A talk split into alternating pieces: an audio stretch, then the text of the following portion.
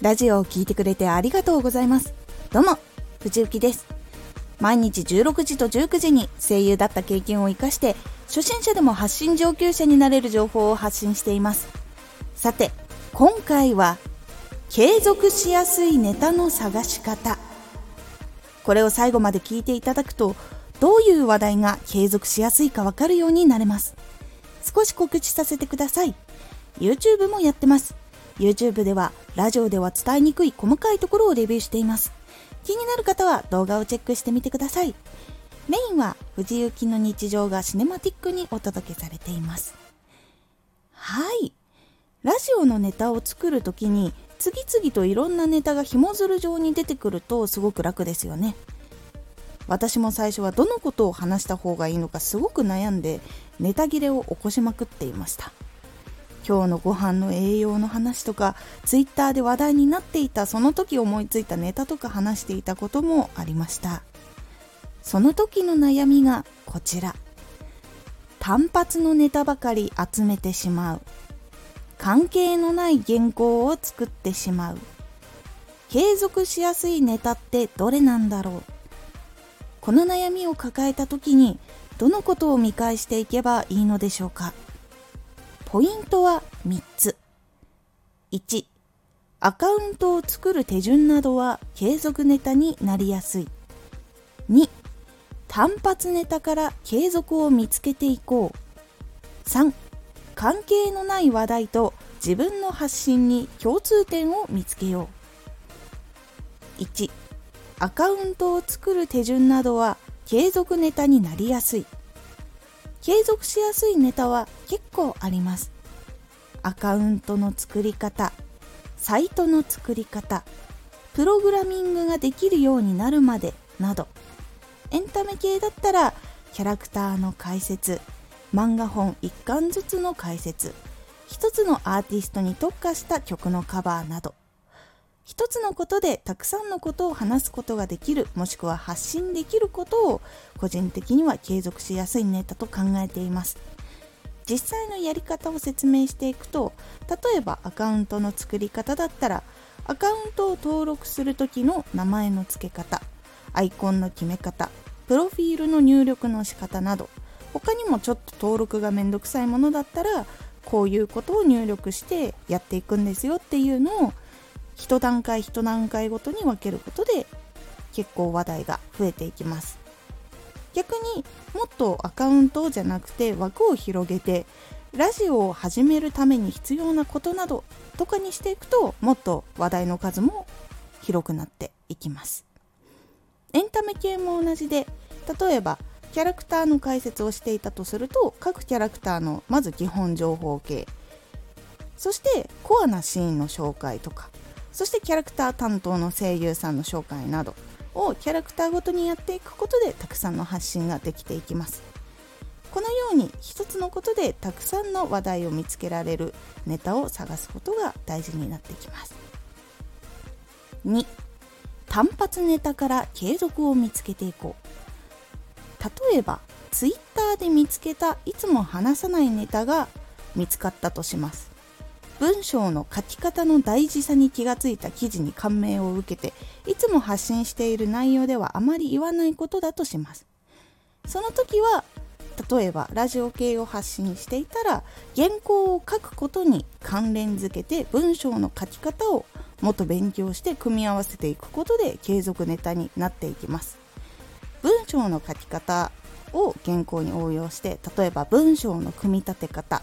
文章を書くときに大事にするポイント。文章を書くときの考え方。文章を届ける相手をどう考えるか。など。のようにどんどん原稿を書くときに大事なことに組み込んでいくことで新しい継続的な話をしていけるようになります。3関係のない話題と自分の発信に共通点を見つけよう。例えば今日のご飯の栄養の話とか思いついたりするとメイン発信がビジネスだとしたらビジネスとご飯の栄養の中に共通点を見つけてみましょう。普通に表面上に考えたらこういうのってなかなか見つからないんですが栄養って、まあ、ご飯とか栄養って活動する上で必要で健康に必要ってことになっていくと思います。そしてやっぱビジネスやっていると結構体は資本になってくる。そしてビジネスやってて例えば独身だったりしたらその独身でやっている一人飯とか手抜き料理などとかにしてみる。そうすることでビジネスに必要な健康のためのご飯っていうことに共通点を合わせて話をしていくことで少しでもビジネスを中心としたお話をすることができます。こういうふうにちょっとこじつけに聞こえるかもだけどジャンルの中に収めるっていうことはできます。なので自分が発信しているテーマを中心に置きつつそれ以外の話で自分の話しているビジネスというものに共通するものはどこだろうかっていうふうに探していくことで関係のない話題でもそこにつなげることができます。もちろん無理くりすぎたりとか話題的にその説得力がなさそうだなっていう時はやめた方がいいかもしれません。ちょっと取っといて思いついたらあこれとこれつながるかもっていう時にネタにするようにするといいです。これが関係のない話題と自分の発信に共通点を見つけてネタにするという方法です。いかがだったでしょうか？